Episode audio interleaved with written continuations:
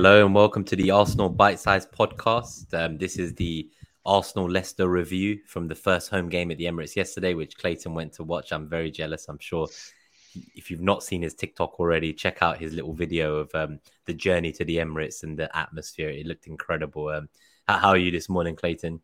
Good, good. Absolutely buzzing. Feeling a little bit jaded. I'm not like hungover, but I can tell I had a few drinks. But uh, yeah, yes, yesterday was such a good day, man. It was everything we were hoping it would be, result-wise and performance-wise. But just the actual social and the day, I, I really enjoy like ground hopping and going to see different football games, which I'd been doing in pre-season without the Arsenal. But nothing beats just being back there at home. And yeah, I've Arsenal is such a big part of my life. Like, yeah, it just makes me so happy. so, um, yeah, on on cloud nine this morning. How are you doing?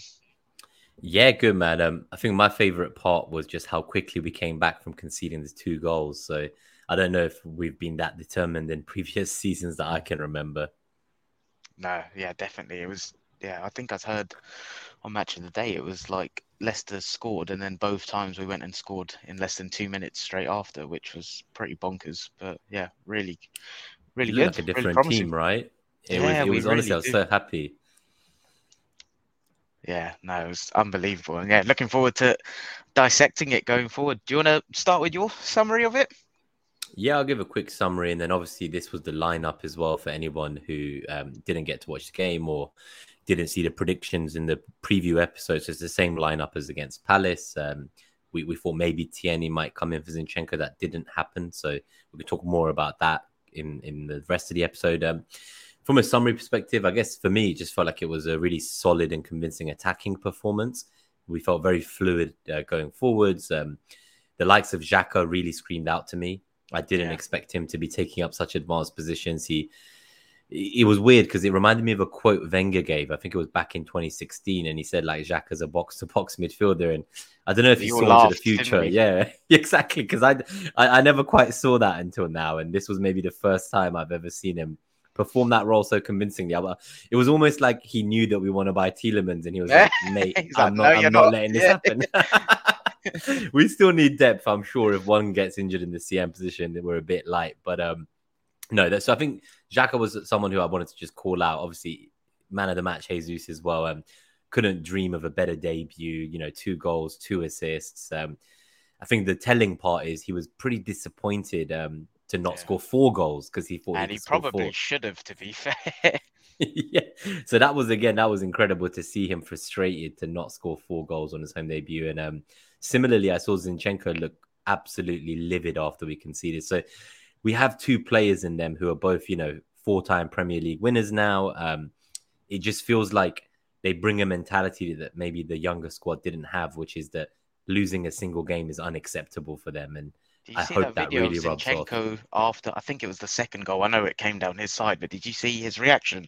He was fuming, like in a yeah. in a positive way, not like berating people. Just you could tell that that's not to his standard. And yeah, just, just the sheer disappointment. Like it's like it's not even yeah. about losing at that point. It's about we shouldn't even be conceding. Like that's yeah. how angry he was about conceding. So I love to see that. Um, it was nice to have a stronger bench as well. Obviously, we saw the likes of kind of Tomiyasu, um, Tierney, Smith Rowe, Eddie was on there. Yeah. I know Vieira didn't quite make it, but he's been in training. Some interesting quotes about where the manager sees him playing, which we'll talk about as well. Hopefully, um, he'll be in the squad next Saturday. I really hope so. I'd love to see him. And obviously, we've got two promoted teams up next. Um, we've had a great start to the season, six points off the board. Um, couldn't ask for anything else. Um, I think although we had a very dominating performance, obviously against Palace, it was only the first 30 minutes where we dominated. This time around, I guess my, my conclusion to the summary would be that it really did feel like we were dominating most of the game this time. There were yeah. some shaky moments, of course, um, but we kept the intensity high throughout. So I think that was the key takeaway for me is um, we do still need to control um, the, when we're on the ball, we need to control things maybe a bit better. But overall, just the sheer kind of aggression throughout that was really good to see at home, which we had hoped would be the case, right? Um, yeah. Um, I guess the only other takeaway for me was um, really um, there was one just stat I want to call out, which is that we generated a 3.1 non-penalty xG, and Did last they? season, Jesus. yeah, yeah, last season we only generated over a free xG from non-penalties once away to Leeds. Oh wow, okay. So we've done that already in game week two, and like we only did it once all of last year. So hopefully this is a sign of things to come. But that that that one really screamed out to me because it was like, yeah, I've not seen our attacks so wild, and we seem to be very focused on the left, which was almost a dead point, a dead point last season. So we were so reliant on Saka on the right wing that it's nice to actually see that we can go down a different avenue for attack. But how about you? What was your kind of thoughts from a summary perspective of the match? Yeah, really similar to you. To be fair, I um yeah was really happy with the level of attacking control and dominance that we showed. Same as you, I think there were moments where Leicester um, troubled us, but that's what we said in the preview, right? They're they're not um, they're not nobodies. They're a good side. They've got good players and especially good attacking players that can hurt you. So that was always to be a little bit expected. But yeah, just putting the focus on Arsenal, I, I was absolutely over the moon with what I saw. Um, it was everything I was hoping to see going into a home game. Just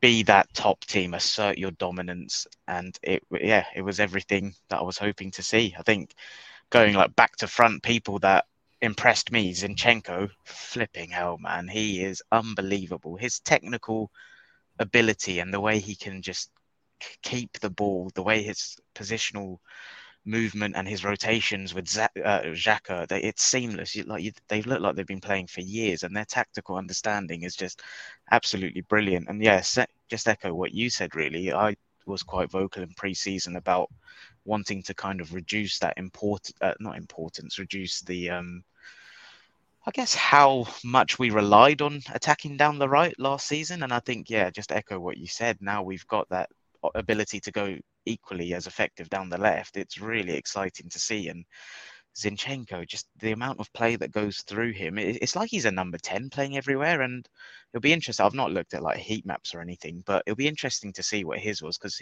from my seat in the stadium, he was genuinely everywhere. And it wasn't just floating around for the sake of it. You could tell everything was it was a conscious effort and there was something behind it. And I, I, thought he was just absolutely fantastic. As far as home debuts go, that was brilliant. I thought Saliba, obviously, own goal was really unfortunate. But other than that, he put in an eight, nine out of 10 performance again for me. Uh, every time he got in a foot race, he won it.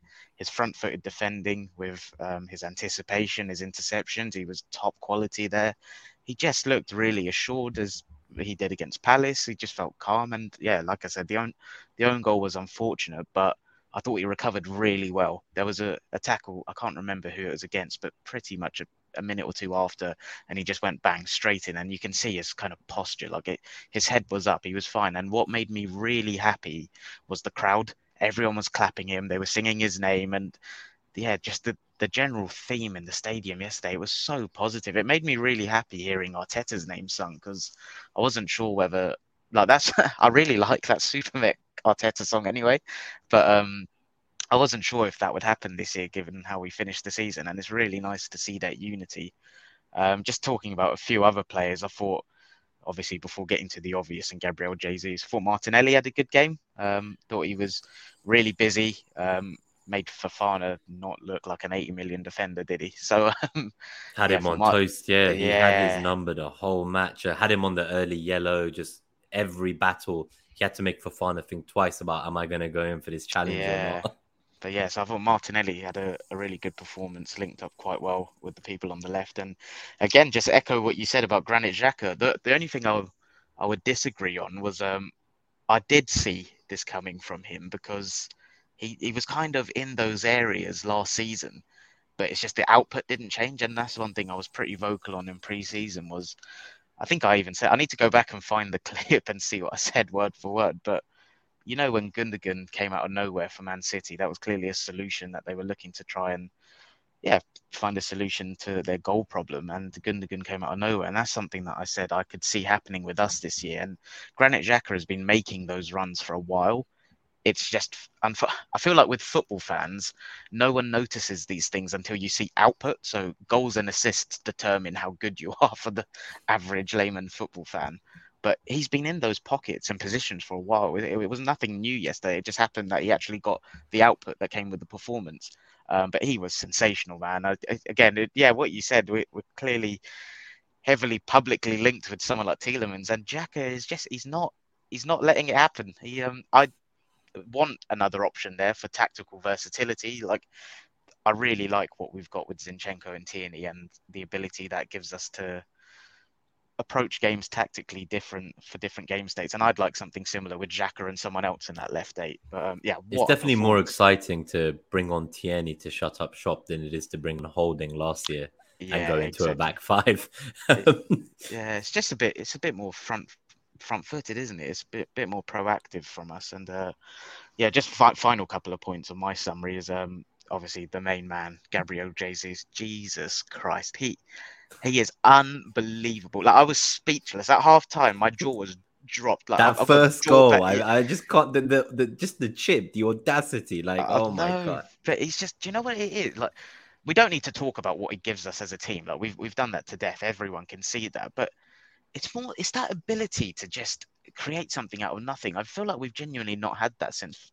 Okay, Alexis was good at that, but as an out and out centre forward since Van Persie, like he could he can get the ball he will create a yard for himself in the box in a crowded box and he will make something happen and this guy his shot volume as well he is going to like i don't want to put a number on predicted goals and stuff but he's going to be up there because he, he is just scary good and even like there was one i know you said like yeah, obviously he was disappointed he only scored two goals. I was as well because he could have done better on a couple chances, but one which wasn't to his detriment was when Ramsdale just pinged it straight to him and he cushioned it on his head, spun Evans. I was, I was like, what? What is this guy? Like, he's different animal, man. I, I, I was couldn't. Yeah, I think you can tell I'm speechless. he's uh, yeah. I think that that missed opportunity, just that that pass from Ramsdale, the way he took it and got past the defender to get a shot off to almost complete a perfect hat trick. I have um, to give credit to Amartey. That was a brilliant recovery and tackle. But yeah, like everything you just said there was sensational play. Um, and then yeah, just just final point from me before we um, move on was I thought the quality of the subs. Um, again, what you, yeah you touched on every sub that came on, and obviously the difference between bringing someone like Holding on versus Tierney. It's it's that you know what Clive from the Arsenal Vision Pod says about starters and finishers, where you just look when these people are coming on, it's like, yeah, we we won this, and we're if not only have we won this, we're probably going to go get another one, and it's just yeah. So like with Eddie, he had like two chances to score as well in the limited minutes he came he on. He probably should have squared it, shouldn't he? I don't know yeah, if that was, was being harsh from my seat, it. but yeah, I just yeah, I thought the quality of the subs was really good, and um, yeah, just brilliant performance, man. I think I'm conscious. I'm always like an excited little puppy when things are going well. So there were things like room for improvement if I'm being level headed. I thought Ramsdale again, he, uh, he, made a really good early save. I think it was from Fofana, like really good save. I was worried then. That was nil nil at the time, I believe. Yeah, um, it was from that... Fofana. Yeah, like um, it, it, was it was. I think he'd forced um the ball off Xhaka. He'd like nicked the ball off Xhaka, and then that was the one. Yeah it was a fast, frantic start to the match considering how hot it was. I didn't expect them to play that intensity and that heat. That's for certain. No, me either. But yeah, I thought Ramsdale after that early save, he didn't have his best game. I'll just say that. But obviously he's young. Um, yeah, hopefully that would just come with improvement. It's not to criticize him. I think it's it's okay to say there's room for improvement from certain players. I thought Partey, going back to what you said about the kind of lack of control, I thought that came from him personally. You know, I think mm. his pass selection wasn't the greatest yesterday. I like he. I, I what I love with him is that aggressive, progressive passing and breaking lines. But I think there's a, a time and a place to do that. I met up with um, Angus after the game, Angus MacPhail. I'm sure a lot of our listeners will know him, and um, we were talking about Man City and how in certain phases of the game, Rodri will just kill the game. Like he would just pass it, keep ticking it around. But Partey was quite aggressive with it, and there was a few sloppy passes. And I think I'm glad you mentioned the lack of control because that for me stemmed from there. And uh, again, it's not it's nothing personal. I, think, I think, so, yeah. But but I also think what the one positive that I will give to his performance is that because he's been able to hold down that lone pivot rather than like a two CM partnering with Xhaka that has also freed up Xhaka to make those runs into the box. So yeah. although he himself might not have given the control we wanted to the game to midfield, being able to have a player that can play as a lone pivot, there's very few kind of, I guess, CDM lone sixes in the Premier League that do yeah, it well on true. their own, right? So maybe he needs to control the game better, but it's given us like a way to overload the attack by having the extra CM run up the pitch, whereas we can trust him enough to kind of be there and at least recover defensively. Um, yeah, no, maybe really the maybe point. out of play is like what he does well, but on the ball, I think you're right. It was a little bit lacking. Yeah, and like it, it, wasn't me saying he played badly. Like I thought he did well. It's, this is me nitpicking, right? Like um, yeah, there were there were moments where he showed his quality, his press resistance. Like there was one time I forgot he, he was being pressed by two people and he just Cruyff turned his way out of it and then set up the attack. But I just felt like that level of control that's something that could have been improved on. And then um, final one for me was um, Saka. I thought he yeah he he had an okay game. Um, he did all right, but yeah, there's there's room for improvement. He's growing into the season, and it's not an issue. I think it's quite nice that he, we don't have to kind of rely on him to carry the team on his back this year. So yeah, that's yeah. Because I, I, think he's he... two-time Player of the Year. Um, we relied on him a lot for goals last year. I think in a well-run team where the machine is oiled properly, you shouldn't be relying on a 20-year-old to score your abundance of goals. Yeah. So I think Jesus is taking some of that burden off him. Um, we'll talk more about Martinelli, I'm sure, and we'll probably compare the two when we get to the FPL section. But um, before we move on to um, like the more statistical view of the game, why don't we have a quick look through some of the key moments that we maybe didn't cover in our summary? So you mentioned that first save from Ramsdale against Fofana, so I think that that's a key one. Um, Do you want to mention the uh, the Vardy dive? yeah, so so that one as well. So I guess Ramsdale um, scared me, man, from my that seat. scared me quite I, yeah. a lot because in real time, it was one of those ones where in real time it can look like a penalty, but I think you see it once it's slowed down it's like it was a blatant dive, wasn't it? Yeah. Yes, I, I think I it's come to the point where I think people assume that any contact in the box is a penalty, and yeah. I think the way the refs are playing it is that there has to be sufficient contact. Oh wait, was and... there actual contact then? Yeah, there was, okay. but it was more Vardy throwing himself into Ramsdale because Ramsdale okay. tried to pull out the challenge. So when you watch it in slow mo, it's kind of like I think Vardy's thought was Ramsdale's going to keep coming for the challenge. This is great and then like Ramsdale tried to pull out, but by that point, Vardy was committed to just threw himself into him, and Ramsdale was trying to like pull back, and he like scraped into him. So yeah. it, it, was one of those, and I think we've seen it in a few of the other games in the Prem so far as the season begun as well, where like as soon as someone gets a bit of contact, they go down. Obviously, fortunately, there is VAR, and it seems wild to think that VAR did something in our favor. But you know, so that could have been a sad ending to the first half to have yeah. them score one and I do think. Sorry to interrupt you there. I, th- I think yeah, they got yeah, away with them there. Like, uh, not in the sense that they should have had a pen. Like, it was clearly the correct decision, but we're we're talking about a margin of error there between millimeters, right? Like Ramsdale's yeah. fundamental. It was there, millimeters, yeah. Yeah, he he got that, in my opinion, wrong, and that's something that I think on another. Like he day, probably shouldn't have been there, yeah. Like because I think when you look at it as well, it looked like Vardy was gonna have to take the ball away from goal. So yeah, had he stayed in goal, Vardy would have had to run to the side of the goal once he got the ball. It wasn't going to be like the most clear cut opportunity. Like I don't know if it was necessary for him to be so kind of hot headed and run forward like that. Yeah, and I'm hoping that's something that just comes with age and maturity. Um, just being able to make calm, rational decisions as opposed to kind of what your adrenaline uh, driven instincts are. Um, but yeah, that that was something that yeah worried me a little bit. Um, trying to think what other incidents there were. Sim- Xhaka obviously had a quite a good chance, didn't he? That header, which was a good save. Yeah, so he hit the. So I think that was the other moment was he hit the crossbar or the post. Um, I think oh, did I it hit the post? Did it? Yeah, so I think there was a few. There was there was a few options. So I've got here in terms of the match report. I've got um, so Jesus had like a glancing um header or something which went to the side netting from a Martinelli yeah. free kick, and then Xhaka uh, stroked the woodwork from a header that Saka gave from the center. Yeah, so I remember seeing that. few of those. Yeah, that was a great cross in from Saka, and yeah, Xhaka's run into the box. It's yeah, everything that we want from our number eight, and yeah, it was nice to see him getting in those positions. And yeah, unfortunately, he didn't get another goal there. And then I guess in the second half, a few key moments. So obviously there was the communication breakdown between Saliba and Ramsdale, which gave them a bit of a lifeline, but we came back in pretty quick. Um, yeah. It's unfortunate that was a millimeters again as well. You know, like Saliba could have headed it out for a corner.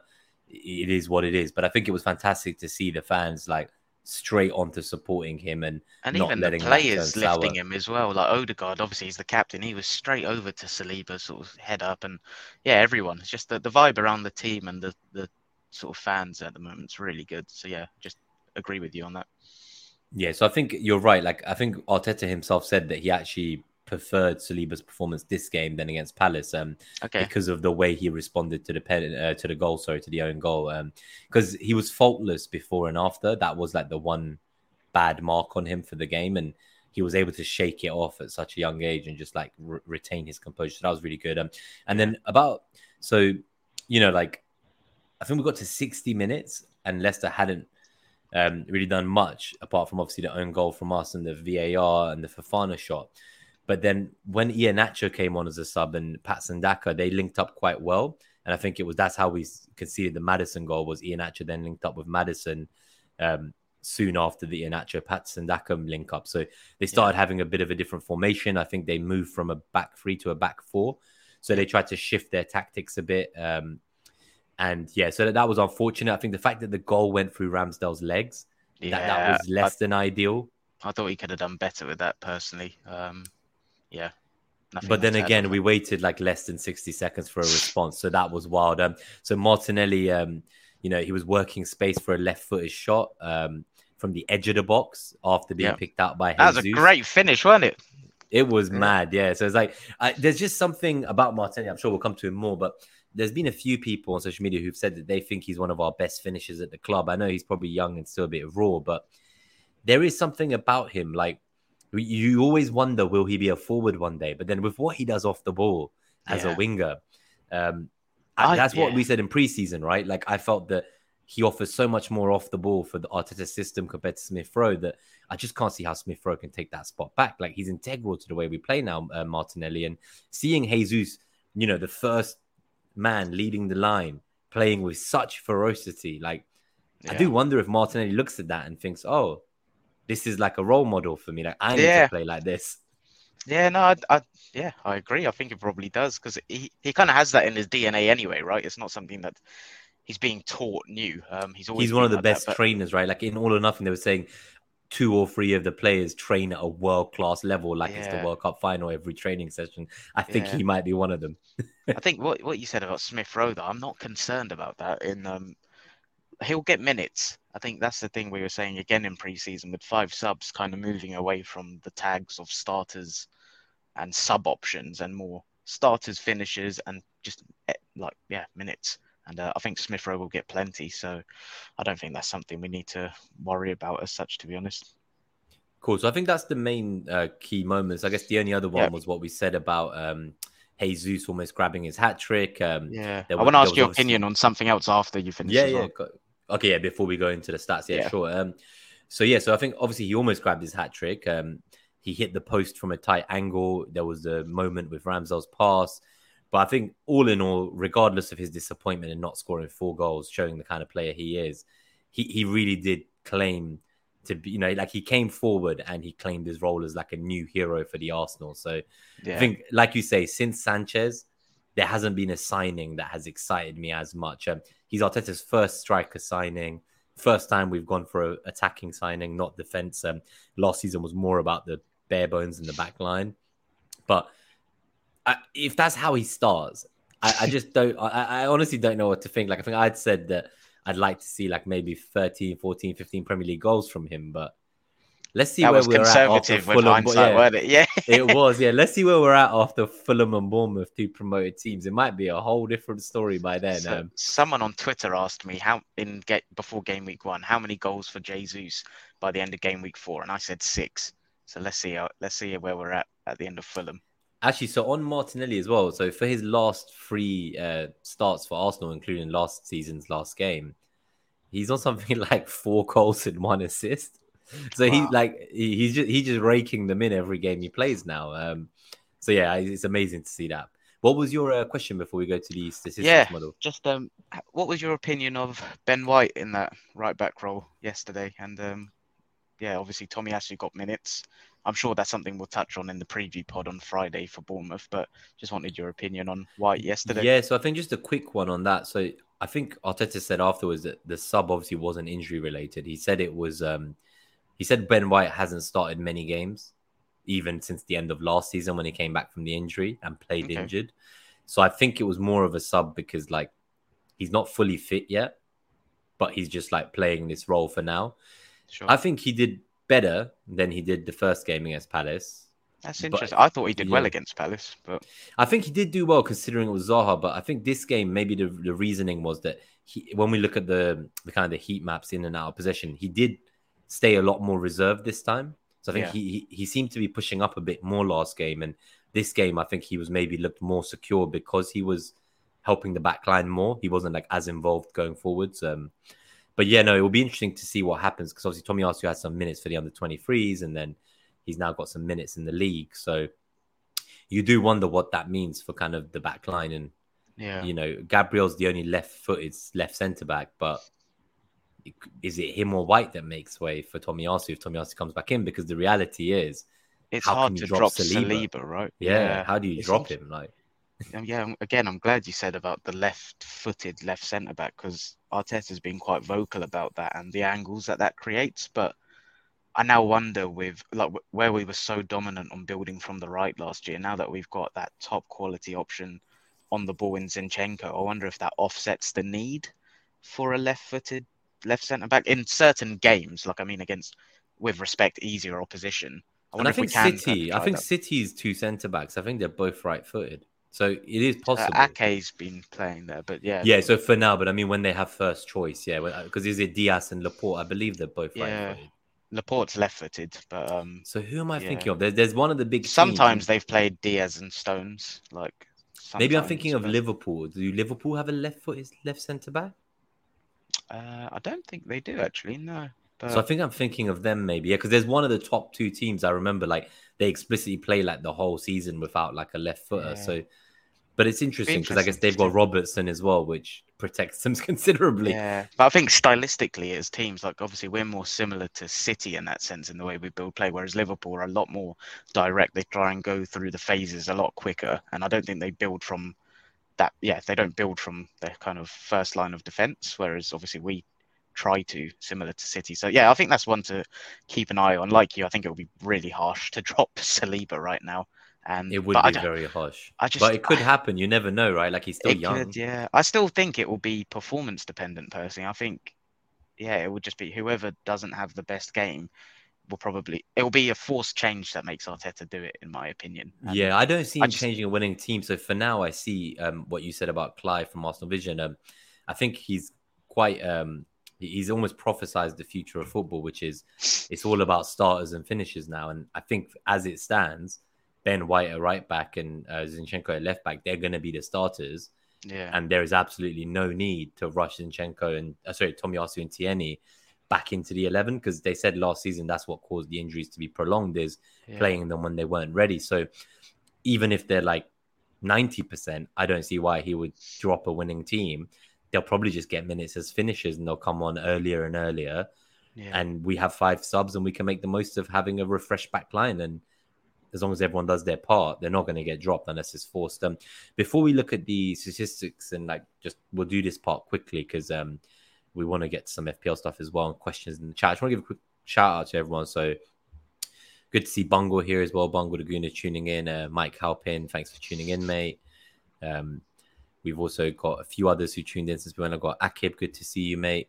Yeah, it's nice to see some of you guys coming in live. It was very. I know we only gave like one hour's notice yeah, for the live stream. Um, Thanks, guys. Yeah, yeah, so thank you guys. Um, if you do find today's episode helpful as well, please do smash that like button. Um, well, we're trying to get to like 10 likes per episode for now as we slowly grow and creep up to those 100 subs. I think we're on 68 subs. So if you're new to the channel, please please do subscribe and help us on that journey. Um, but yeah, other than that, let's um have a very quick look at this stuff. Um, this is the kind of cumulative expected goal. So you can see what we were saying about at the start when Fofana maybe had that chance that Ramsdale saved. That was the only period in which the cumulative expected goals were in Leicester's favour on the graphic. And then from there, we just kept building and building and building. So we ended on a 2.65 XG, four goals. They ended on a 0.57 XG, two goals. Um, the expected threat was 1.64 for us to 0.71 for them. We, we led that and dominated it the whole game. This time we actually led possession just uh, 50.1%.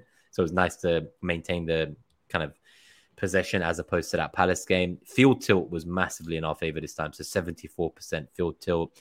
Our defensive line height was very high at 58 as well compared to the Palace game. So it's good to see us taking more control. Field tilt stat is for anyone that's not seen that. Yeah, so the field tilt's just really like where the game's being played. So like it just kind of means that we were basically playing in their half. Um, so like it's kind of like we controlled the three quarters of the pitch essentially. So they only really had a quarter of the pitch to play in, and it was their heart, uh, their quarter, I guess, where we would. And I think we noticed it with the way Jesus was like the first defender leading the press. Um, yeah, it's like we were just constantly trying to create turnovers and win the ball high up, and we didn't need to like. I think there was one moment actually, talking key moments that I really liked. So everyone was pressing from the front, and it kind of evaded Jesus, evaded the CMs and then Saliba shows up at around the halfway line or like one third up the pitch and just sprints straight in, takes the ball, gives it back to our attack straight away. And I was like, he's obviously made the decision that like if I run here and I don't get this ball, there is going to be a hole at the back line. But, but that's he just went straight in and took the ball. And again, that was just like we didn't need that much because the defending from the front was so good. Yeah. There, there was very few moments where the defenders actually had to come in and defend it's high risk, high reward, isn't it? But you can tell as a team, we're so front footed now. Everyone is a very good front footed defender. And yeah, high risk, high reward. And we're currently being rewarded for it. So, player of the match, um, we talked about him quite a bit. So, I'll just read out some key stats. He had 54 touches in the game, seven shots, four on target, two goals, two assists, three key passes. Um, he successfully dribbled three out of four times, a successful long ball, won four of his six aerial duels, and won a foul as well. So, couldn't really ask for much more. I know he wanted four goals, but just what an incredible start to his life at home. Um, I was thinking to myself, as great as he did and as great as Saliba did in the first game, there would have only been a limited number of away fans. So actually, like when they came home and all these new signings, Zinchenko as well, and they get to play in front of the home crowd for the first time, to have that energy, it must have really pushed them on and made them feel loved. So you know, that, one that thing that was really cool yesterday. So I sit in the upper tier at the Emirates because, as you know, I'm a bit of a nerd and I like to see the game tactically and stuff. But my mate sits in the lower tier, and um, I went and uh, uh, the whole morning yesterday I spent with him. It was really nice. Went to the calf, went to the pub, yeah, soaked up all the atmosphere. But I went and stood with him for the warm up and stuff, and just watching our team warming up, I was like, my god, the, like the again the technical ability you can see in the warm up. Everyone was so good, and Jesus and Zinchenko, just seeing them doing their like keepy uppies and stuff that I just couldn't believe. I know this is really random. I've gone on a tangent here. I was just more, I was in awe of just being so close to them and just watching them. Like, wow, these guys play. For yeah, I always try to because I'm normally tier as well. And I normally, when I first arrive, I go down on the bottom floor and I just go down to the pitch and try to get as close to the pitch as yeah, I can, just get a little bit of a feel even seeing Saliba in the flesh, he is like we all know this, but just seeing him there, he is a man mountain. Like I can't believe he's twenty, he's six years younger than me. I was like, what? like, yeah. His presence is insane. Um, but yeah, no, it was just I'm so happy for Jesus. I think I I got the score line wrong in the preview. I said three one. Um, I do feel that any match with Leicester starts at one one, so it's like I always expect them to score, which is why I didn't expect a clean sheet obviously the own goal made it two goals for them, but um, what can you do? I didn't see a fourth one coming, but you had said that if we get an early goal, like it could be four or five goals. So it was always possible. I just didn't know how early we'd score. The one thing I did get right though was I said brace for Jesus, goal for Martinelli. Yeah, you did. So Xhaka, I would never in a million years have predicted with the fourth goal. So I'm happy to take the L on that one. But the yeah, Jesus you're, brace, you're whooping me on that. the prediction so far. I need to I need to up my game on that. All right, so this is a quick one at the passing network. So we're 34 minutes into timestamp this. Um, so again, we dominate from the left. The big difference to the Palace game is you can see Xhaka's pretty much up there in the left wing in the passing networks too. Um, so Partey's there almost like right in the center of the pitch, passing to Odegaard, playing quite centrally, slightly to the right. But that kind of trio of Martinelli, um, Zinchenko, and Xhaka in the passing network, it's just insane. And I guess that's why we see Gabriel was so pivotal to the build up too because he's almost playing like as the left back out um, in the passing network. Like Zinchenko was not playing left back. Um, from what I saw, like even the commentators were like, "It's it's what you said." He wasn't playing CM or left back. He was just kind of playing wherever he could yeah. be the most involved. Like he just go to wherever he would be able to dictate the game. And film one of our goals, the way we made it was thanks to him. I remember he like he was kind of outstretched and he somehow nicked the ball off the opponent by like stretching his leg out and doing like a lunge. And yeah. then he like took the ball back into his feet and then redistributed. And then we went on to score. And I was like, what is going on? Like, just what are these guys doing? Like, this is so good to see compared to prior seasons. Um, but no, so that, that was incredible. Um, Jesus is very central here. But yeah, I think it was just also Saliba, you can see, was the last man. So although I said White wasn't necessarily playing very high up from a passing network point of view, he did have a good connection with Saka there on the right wing before we kind of redistributed back to the left wing when we couldn't get in on the right. Um, but you know, it looked good. And when you look at like say Leicester's pass map in comparison, um, they have their trios on the left and right, but they're almost pinned back to their half of the pitch. So they were the their passing was stuck in their section, right? Like they couldn't exactly. get out. Structurally, Leicester were very good. And one player I want to call out from the opposite, I thought Maddison was brilliant yesterday. I thought he was really impressive. I think he grew into the game. I think for the first half, it was like a name that we didn't even hear, so they couldn't get yeah. the ball to him. But then he did he did start to turn up, especially with the change in formation. I think. Um, yeah, but Leicester's let's quickly... map. Oh, sorry, no, I was just going to say Leicester's yeah, go on, go on about Leicester. Just, it, it's exactly what you said. Like it highlights how good we are at pinning good teams back. Structurally, they looked very good there. And again, it, it was what I felt watching it in the stadium, but we pinned them back and they couldn't escape. And yeah, that's. I think the key thing as well is there is no line to Vardy, yeah. so no one could find Vardy. We're like, a really, he just, really like, kicked out of the game. we're a very well coached team, man. Honestly, we yeah, something special is happening this season. It's it's really good. I'm so excited. Um, so just a quick one on ball progression. We didn't have this one last week, um, but I thought I'd include it because it shows you kind of on the axes. There's the progression via passing versus progression via carry, and Zinchenko is dominating um, over here for via carry. So it's good to see him do that. Um, also, Gabriel there, yeah, yeah. So that, that's something I was shocked to see as well. And so we've got both of them on the left side essentially. I think it goes to show that the left side is something like a newfound uh, weapon for us that we didn't have before. Um, here's another very quick one. So this is like in yellow, the increased chance of scoring depending on who's passing the ball. So in fact, despite the quietness from Saka that we were talking about, it was Saka's passes that were the most likely to lead to a goal. So he was still involved, just maybe not as much as we'd expect. Um, how much of that was obviously that cross to Xhaka and then um, yeah, there exactly. was a moment at the end where he had a shot which was well saved, and then I don't know if this counts towards this statistic, but Jesus, it would have been a fantasy assist, but um, Jesus. I don't think it would count in this one. Yeah, no. The, or the rebound, the rebound. Yeah, I know what you mean. Yeah, actually, to be fair, this is expected threat, so it's not necessarily an assist thing. So it, it was depending, like that would have still generated an expected threat. So it's probably why he's at 0.3. And Martinelli's there at 0.21. Xhaka's the third 0.19 his passes. In terms of then on the other side, at the receiver. Oh my god! Yeah, say, as a receiver, that's just disgusting. So that's like 0.52. If he got the ball, if he was the receiver, he was going to potentially score. So the expected threat was huge.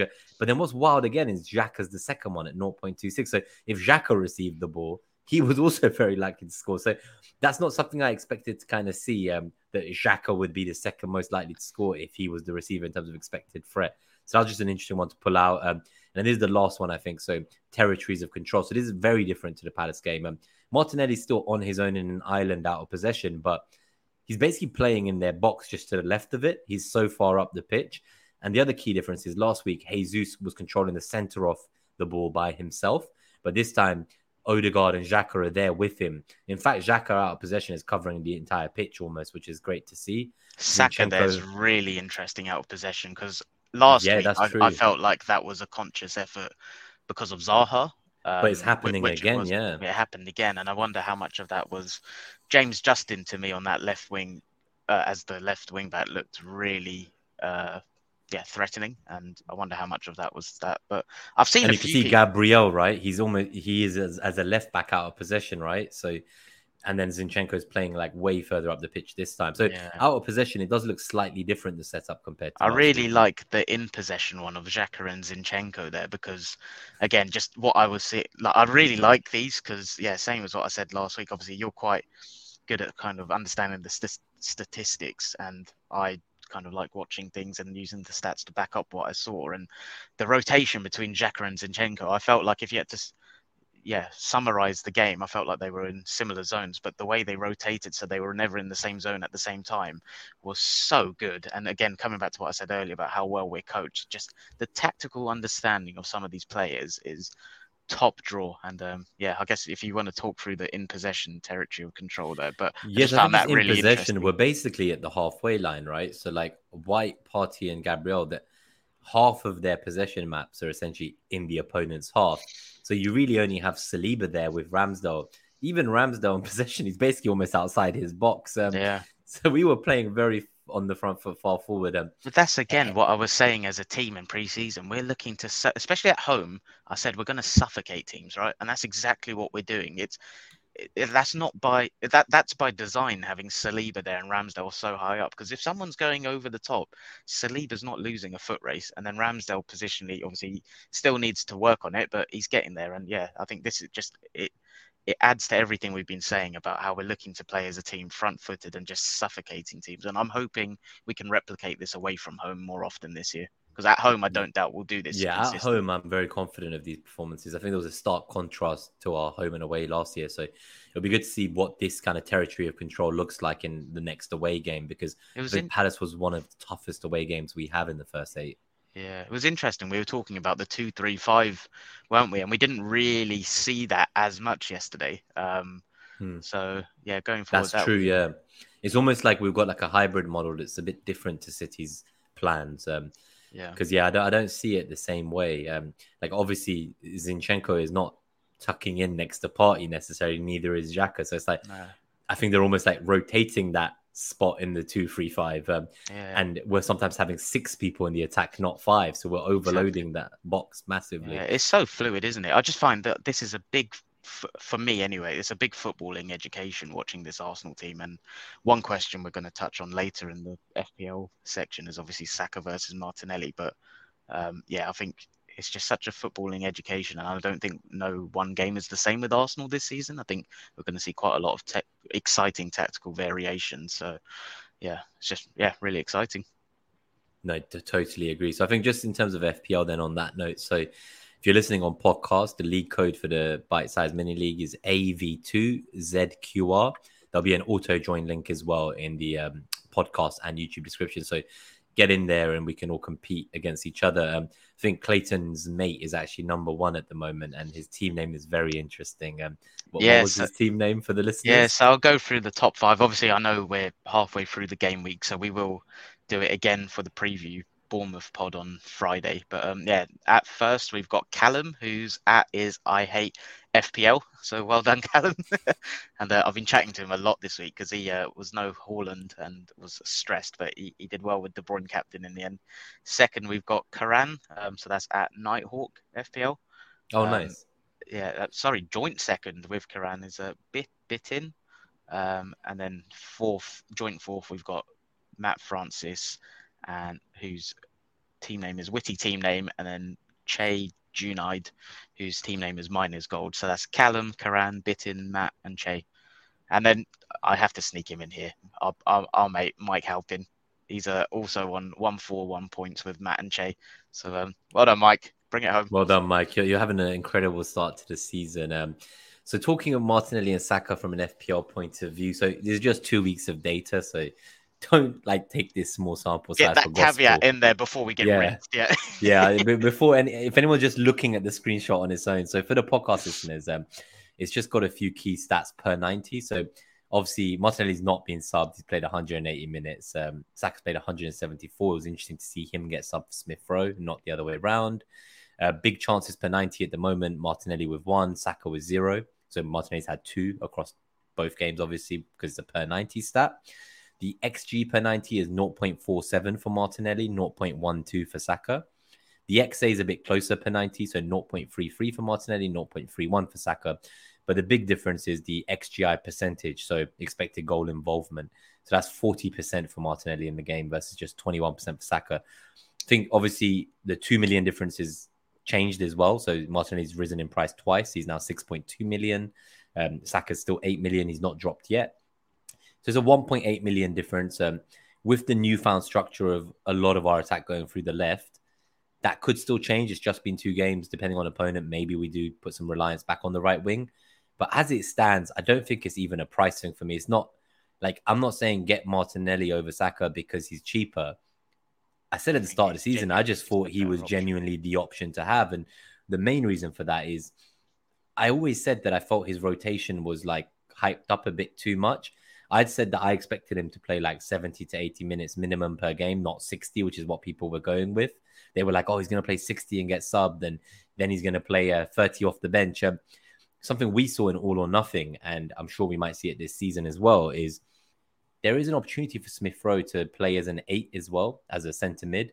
So I wouldn't be too surprised to see him play there. And I know you were keen to potentially see him sub on for Xhaka at some point, but I think Xhaka made himself uh, undroppable during the match. So Saka got given a bit of time off at the end of the match instead. But you know what Martinelli does, like just the energy he had, like even in the 90th minute to kind of try and run back and defend, is everything he does off the ball. Like he was the most deserving of a goal. So to get his goal yesterday, I felt so happy for him because just the amount of work he put in for the team, the blood, sweat, and tears. Um, I can't think of anyone who is an Arteta man more than him. Like he, he he's literally doing everything Arteta wants. And the thing that I think is a small thing for people to bear in mind is with the World Cup coming up and us having three Brazilian players, we're a team that the Brazil national coach is going to watch every game because he's going to want to watch his assets and he's going to want to see That's if like he yeah. won. Yeah, he like and, and, if you're someone like Martinelli or even Gabriel and centre back, you're going to be thinking, okay, like the manager's going to watch because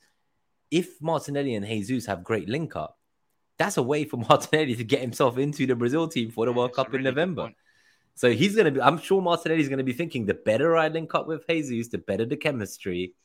This is an I'd opportunity. Add, yeah, no, definitely. The only thing I'd add on the Saka thing is like, so I've got triple attack, right? I've got Martinelli, Saka, and Jesus, and it was never for the Palace fixture. It was more Leicester, Bournemouth, Fulham. As a team, I'm hoping we score six goals minimum.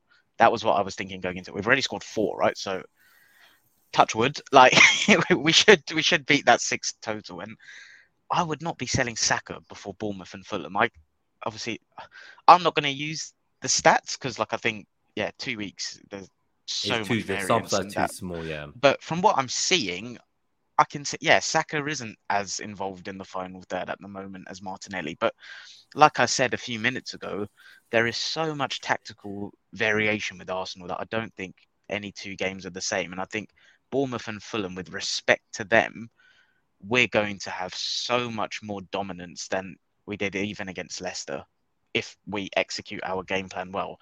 So I'm treating those two games as I wanted Saka as part of my attacking uh, triple up for that run of fixtures. I would be a madman to sell him before that. So I think yeah, no, I wouldn't sell him before these games. I think the attacking triple up is for these next two, especially, exactly. especially number the, three. Beyond that, I've yeah, I said it this morning on Twitter. I'm thinking maybe I want to go one Arsenal defensive asset, whether that's Ramsdale or a defender, and then Jesus picks himself. And like you, I think Martinelli is a better asset than Saka, and it's not just the money, but the money goes a long way at this stage of the season. So I think like so, I wouldn't be making that. Like let's say this week, right? I wouldn't be selling Saka to Martinelli unless you're genuinely going to strengthen your team with the two million. Um, I'll be holding him for a few more weeks. Yeah, if you have both, like you do, then I'd definitely not be selling Saka because the ah, only no player way. under eight mil that I want is Martinelli. So if you already have Martinelli under eight mil, who else do you go to? Like I guess there's the City mids at eight mil, maybe. Like you go to like a Foden, but you know, I think his assist was very lucky yesterday. So like, I've not seen you know, the highlights to be fair. Yeah, it's kind of like there was a world he scored. So, you know, he got an assist because oh, okay. he passed the ball, but like he didn't make the goal. Um, it wasn't an assist. Um, All I so saw was, was um, Haaland like in acres of space, and Foden should have should have squared it, gone for the square. That was ball. frustrating as well. Yeah, yeah. That, that, as a Haaland captain, that was strange. I, I, I do wonder who captain Jesus. If any of our listeners did, please let me know because I got to get you on the show and ask you what you were thinking and what you knew that I didn't. Um, He's my bus cap for next week. Jesus. I've got him as a vice captain at the moment. Um, I moved it off Haaland.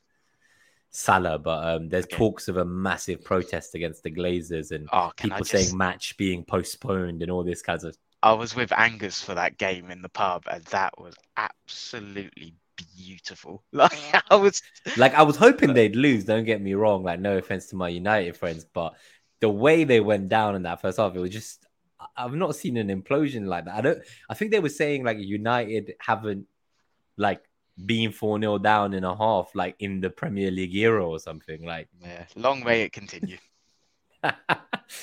quick one on the FPL points to wrap it up. So current team of the week, obviously the matches on Sunday haven't taken place yet. Jesus and Xhaka both make it in this time instead of just one. Jesus got 19 points, Xhaka got 12, and Martinelli got eight again. So steady eight points, two weeks in a row from a six million asset. As Long may that today, continue. If you had to pick an Arsenal defensive asset, who are you going with? It's a really good question. So I'm still not convinced that my Gabriel at five million is like any more nailed than White at 4.5 once Tommy is back. I don't think it's necessarily just that he stays because he's left footed. Like the one who plays best will stay and the other one will be dropped. If I was wildcarding, like I know Saliba might not have much attacking threat, but at 4.5 million, I'd be very interested in having him just there in my back line. Um, if I didn't want to play the risk that there's three centre backs for two spots, I think Ramsdale is a certain in goal for me. Um, he's great. I still want to see what happens with the whole starters and finishes and whether Tierney does actually start some matches or just comes on as a sub. Um, sure. I, I do think that Zinchenko will play left back. I don't see him playing centre mid. Um, it, it, looks very much like he's going to be playing left back, and we want two players in every position. So, um, yeah, like I, I like I have Gabriel right, and um, I, I had Zinchenko for a month in the preseason. I changed it to Gabriel overnight. Don't know what the fuck I was thinking, but um. I told myself that it's okay. Like Zinchenko won't get many I can understand headers. Um, from what I remember, you were talking about Palace and Leicester set pieces, and yeah, set again, pieces. We, we scored from a set piece yesterday. Like, so I can I can understand the logic. Set, we scored from a set piece versus Against, bloody Palace as well. Exactly. Zinchenko so... got an assist from a header. Um, that that it, it's just kind of like one of those things. It happens. Um, end of the day, I've not lost that many points from it, but if Zinchenko is nailed on in this team, I just love the fluid position. He plays like in an entire zone, which is the whole he's, left side of the pitch. He's in the final third a lot. So, um, like I think some people have this preconception about left backs and their outlets only, but change your mm. thinking. Like this guy is in, like you said, he's in zones in the in the attacking third often. So, um, yeah, I like I said, I'm on the triple up myself, the attacking triple up, sorry, and uh, I'm going to see how we get on against Bournemouth and Fulham, and then I definitely want three Arsenal this season because I think we we've got good value. It's just about structure wise, whether that's triple attack or one defender, two attackers. Because uh, Baker from the above average FPL pod says quite often to be going triple attack, you need to be a two XG team, and we are. Like I'm confident we are. Uh, like especially for these weeks ahead, like obviously there will be a bad fixture run at some point, and that might change things. But for now, like I I would be looking to have free Arsenal players, especially at their price points.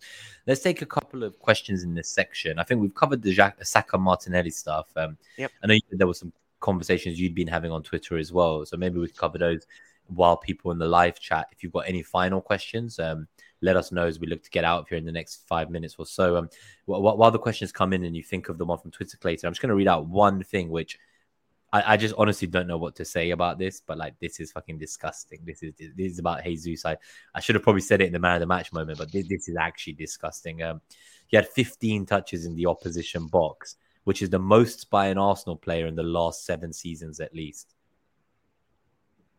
Sorry, that, I was. So, yeah, so, so that... you know, 15 touches in the opposition box by Jesus, and it's the most from an Arsenal That's player in bonkers, at least seven seasons. That's Seven crazy. fucking seasons. No other Arsenal players had as many touches in the opposition box. And to make matters even worse, he's already matched the open play goals in of the Lacazette. league of Lacazette last season. That's what you know when disgusting numbers. People were saying he wasn't a level raiser. I just what were they talking about? Like he's someone that he improved every facet of centre forward play which we didn't have and brings more. I just yeah, he is a monster.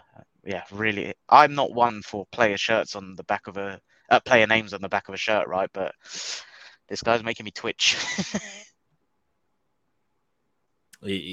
oh my god, Mike Halpin, Laca probably had 15 opponent box touches all season. Yeah. I thought you meant goals for a second. he used to love it. He used to love a twerk on the centre back, didn't he? That would always be good fun, yeah. But honestly, like things have changed a lot, and I still hope that there is one or two more signings to come in. And just speaking of Marquinhos as well, he's he's been smashing in the goals for the under 21s. He's clearly a different level to those kids already. He's very built yeah. and he seems very robust for his age of 19. And there is talk of him going out on loan. I think our strategy has changed. So I think we learned from last season when Balogun stayed with the team and we only found him alone in the second half. I think the idea is to get the young players regular game time in men's dressing rooms, as you were saying. So yeah, as much as he looks ready to play, keeping him just for like six Europa group games and maybe a couple of cup games second half of next season, that does not seem like good enough to develop a player who's already too good for our youth teams. Um, so I think we will potentially see him go out on loan. Nelson is now injured for the foreseeable. Don't think we'll be able to shift Pepe, and I don't think we'll see him much at all. So I'm still optimistic that a winger, a mystery winger target could Edu come in. Jumping on a flight this morning. It was just to, to we Valencia, went on, so- yeah, yeah, yeah. I so- saw that getting on the Pino. plane. That ringing Pino, but that that would be good. Um, maybe Emery can do us a favor there. Um, but yeah, honestly, and I, I still think Tielemans. It looks like we might kind of put some pressure on the pedal now that that match is out the way. Maybe we didn't want to disrespect them before we played them, but I, I would love an option there because I think we're one kind of Partey or Xhaka injury away from being pretty fucked in the CM position. Um, although Zinchenko can play there, I don't think that's Arteta's plan. Um, I guess a Yeah. last question then from Mike Halpin before we go. Do you think Tielemans is still a target? Yeah, so Xhaka was definitely not having any of it, that's for sure. But um, I do think he is still very much a target. They've said that we've been talking to his agent since last November. So it feels like this has been going on for a long time and he's set on coming to us. There have been other clubs like United who've inquired and he doesn't seem interested to go anywhere else. So I think our thinking is that he's not going to renew a contract with Leicester. They are in massive debt financially. They need to sell him if he doesn't renew. They can't let him go for free next year. So I think it's almost like a game of chicken. Like they wanted 30 mil. We don't want to pay more than 20, 25 max. I think we're just trying to go in last minute and swoop in Tielemans for like I 15, think 20 so. mil if we I, can. I still think he's absolutely a target. The way I'm looking at it, again, I use this example quite a lot. The versatility we have in Tierney and Zinchenko to be able to go into different games. I think that's what we're looking at from our midfield. I think we're going to look at that as a group rather than specific Hmm. positions and think as a group, okay, Partey, El Neni, Lokonga, Odegaard, Smith Rowe, Vieira, Xhaka Tielemans as a group. That gives so much tactical versatility and um, yeah, game states. It's all about game states. So, and we're hoping, we're hopefully equipping ourselves to deal with a variety of those. So, I think he absolutely is, and it's not a question of uh, who's going to start, who's yeah, who's going to start or not. It's they'll get minutes, and it'll it will all be depending on We want two players in every position. There's no way we're going to go into a season with just. We saw what happened when Partey got injured at the end of last season, um, and how we like capitulated. We can't go in with just one player for a position. Um, Yeah. And and like Xhaka has been doing great, but no discredit to him. But when you have competition, it raises your levels, and I think that's how we got the best out of both Smith Rowe and Martinelli last year because that was the only position that we had competition in last season. So Yeah. it's a big just- turnaround from then.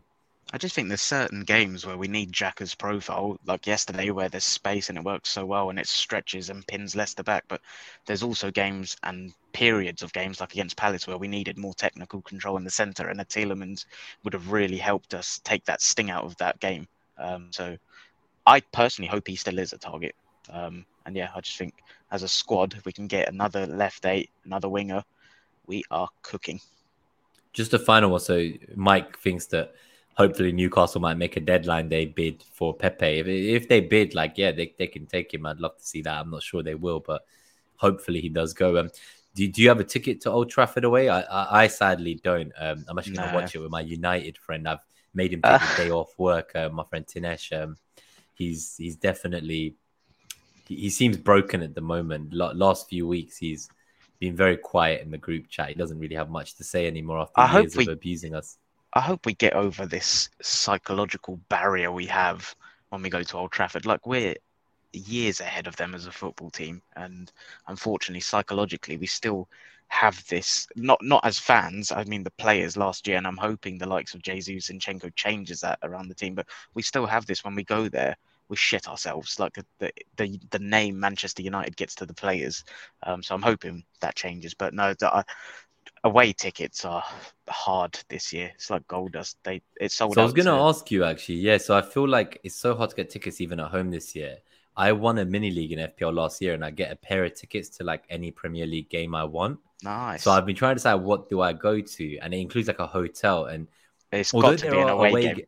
But that's the thing. Even though there are good away games, I'm not convinced they'll get me a seat in the away group. So I'd be like sitting in ah. like a box maybe, and it's I wouldn't do that, and you have to wear a suit. So I was thinking the game that seems hardest to get tickets for at home is the North London Derby on the first of October. And I thought, should I just get them? And if we win, like it's a 12:30 kickoff, just get a hotel nearby and just go go out out win or lose like just go out out stay in a hotel like is it definitely in like a box you couldn't ask to get seated with the fans i can ask the tickets are from um not to name drop or anything but they're from they're from the owner of Sheffield United. He runs like a 17 what? person mini league, and uh, Big Man Bakar got me into it two years ago, and it was Sheffield were in the Premier League back then. I'm not going to name drop, but I'm best friends with the owner of Sheffield United.